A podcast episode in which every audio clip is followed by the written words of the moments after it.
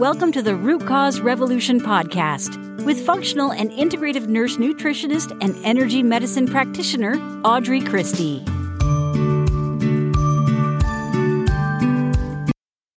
Hi, friends. Welcome to episode 296, one of my favorite episodes every week, the Ask Audrey episode. And today we're talking about the best type of milk to drink. We're also talking about milk supply for nursing moms.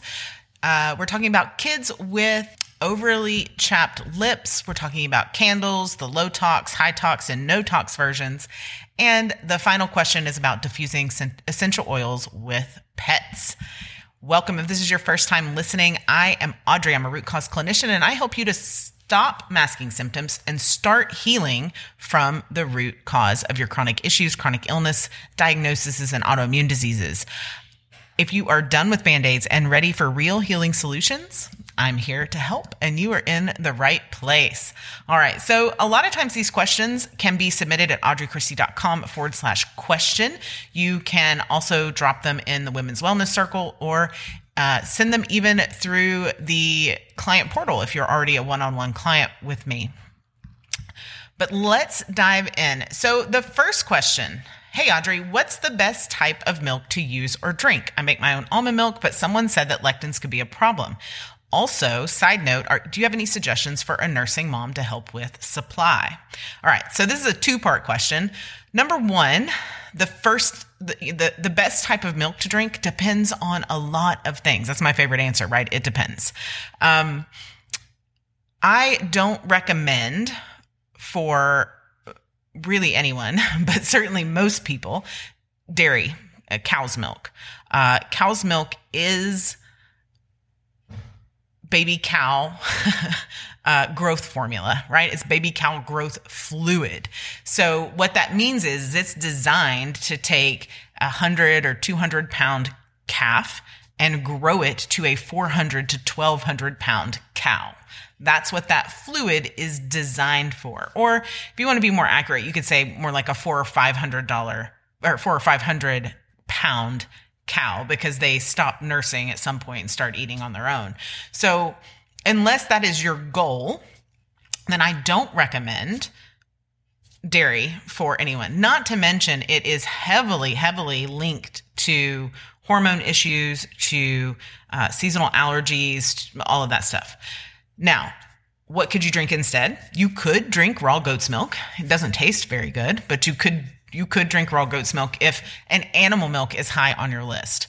Um, I do like plant milks, but unfortunately, because consumerism, we have a, a, society, a system where just because it's a plant milk doesn't automatically make it better than dairy because so many companies are putting inflammatory oils, um, they're putting uh, sugar and all kinds of things in the plant milk. I absolutely love that you make your own almond milk. So really all the things that I said before now is, is directed at everyone else listening. Um, if you don't make your own milk, Malk M-A-L-K is a brand that's pretty clean. You can choose almond or oat. Um, I always recommend to avoid soy milk. There's very, very few people that I'd recommend soy milk to. Not because I hate soy, which I don't like processed soy at all. I don't think uh, that that is a healthful thing to be putting in your body, but um, mostly because the soy that is used for soy milk um, is not as it's more likely to be sprayed with pe- pesticides and all the things that you don't want to be putting into your body. Um, not to mention, it is a, a negative kind of phytoestrogen, so it's just best avoided. Now, if you are worried about lectins, then almond milk might be a problem. But if you're not sensitive to lectins, then it doesn't matter. Um, there was a doctor that wrote a book on lectins and he made a huge deal about it. But the reality is, for most people, lectins aren't a problem. What I do see happen is people use something like almond milk and they only use almond milk for a long, long time. And then they develop a sensitivity to almonds and almond milk. So what I suggest is every few months, um, swishing out the types of milk, the types of plant milk that you're using to avoid sensitivity issues. Um, so for instance, we typically buy oat milk, but right now we're buying flax milk instead And then when flax, when we get done with flax milk, we might go back to oat milk, or we might go to coconut milk or something different. Um, so it's just something to keep in mind that rotation is good, right? Now, for your milk supply, um, there are a lot of things that you can do for your milk supply. Uh, things you can find herbal pills and teas made from things like fenugreek, fennel, blessed thistle. There's a supplement called Milkapalooza that has um, kind of a really helpful herbal blend to help with milk supply. Uh, and then the basics, of course. I see so many people struggle with this because they simply aren't eating enough calories. Um, they aren't getting enough sleep, which I understand is tricky with a baby, right? They aren't managing their stress well and they aren't drinking enough water. So before you go shopping and spending money on herbal milk supply supplements, make sure that you have the foundation taken care of because you can't out supplement a poor nutritional, a poor stress routine and rhythm, a poor lifestyle. Um, also note that some things you'll see it'll say like fenugreek free because some people are sensitive to fenugreek. Um, fenugreek is also a spice that's commonly used in food, so if you are sensitive, likely you know about it already.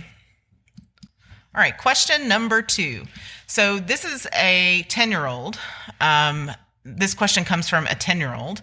Uh, and the question is Do you have anything that can address a 10 year old with overly chapped lips? Now, this person also submitted a photograph. And what it really is, is an eczema around the mouth. Um, almost a perfect line of eczema around the mouth. So, really, what's going on? It's not truly dry lips. It's more likely eczema, and it's more likely an eczema that is um, a result of a, a sensitivity. Dry lips. Uh, that mouth breathing can often be an issue. This person also said that they're using a lot of Vaseline to help.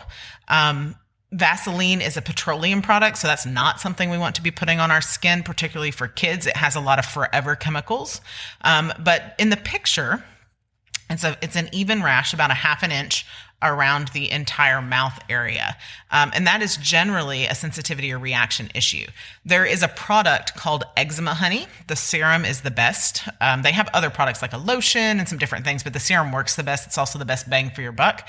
That helps to reduce the symptoms, but the symptoms are going to keep coming back until that sensitive, uh, till that sensitivity, whatever she's reacting to, is uncovered.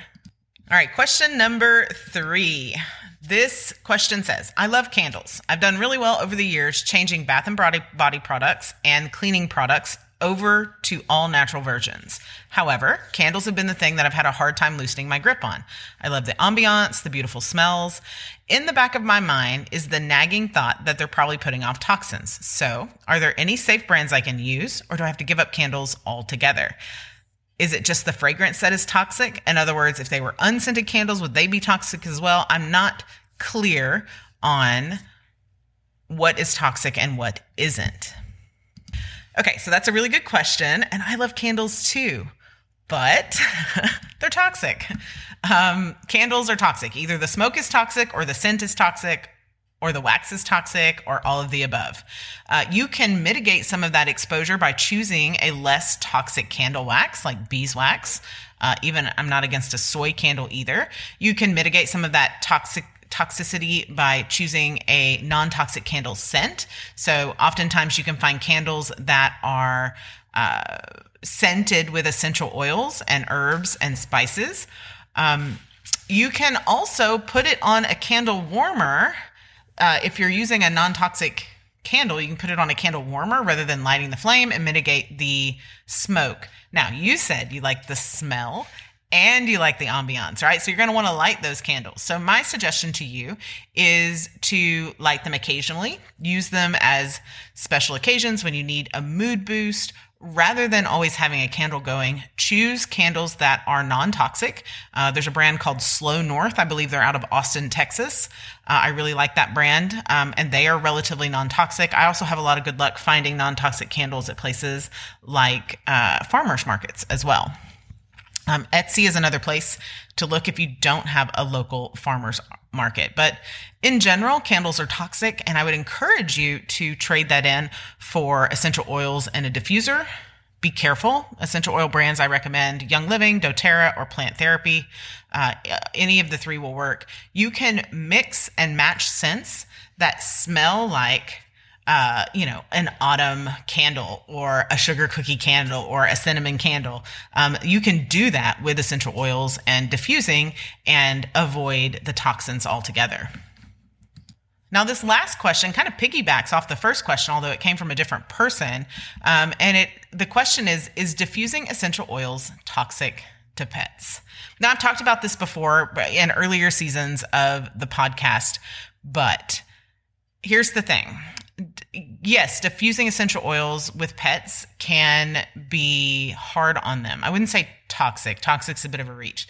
It's kind of a, it, it's kind of interesting that there is such a concern, not from this question alone, but I, I see this a lot about, you know, be careful with your, you know, diffusing XYZ essential oil with your cat. Um, it is possible for a, an animal to be exposed to too much essential oil. So I always give them an out. So I wouldn't close the cat up in a small room with a diffuser on full blast for several hours at a time. But we have to put this in a frame of reference. So things that are more toxic to your pets, Glade plugins, Scentsy warmers, scented candles, air fresheners, scented laundry soaps, and dryer sheets. Uh, probably the shampoo that you're using on them. Most definitely their dog kibble. So make sure that if you are examining so closely the essential oils for toxicity in your pets that you're also mitigating all the other toxicities that they are exposed to um, in in their you know kind of daily lives and routines. So I hope that helps. I hope the people who submitted questions, thank you all so much for submitting them. And I hope that helps you to um, get clarity over the steps that you need to take. Again, if you want to submit a question, you can do that in the Women's Wellness Circle, which is our free private Facebook group. You can do that um, through the client portal. You can also do that at audreychristie.com forward slash question. That takes you to a little form that you can just submit um, and we'll get those questions answered. So I will see you on Monday for Energy Medicine Monday. And we are talking about counteracting your stress with the Triple Warmer Meridian. Thank you so much for listening. I'll see you then. Thank you for listening to the Root Cause Revolution podcast. Be sure and subscribe on your favorite podcast provider. Ratings and reviews are always appreciated.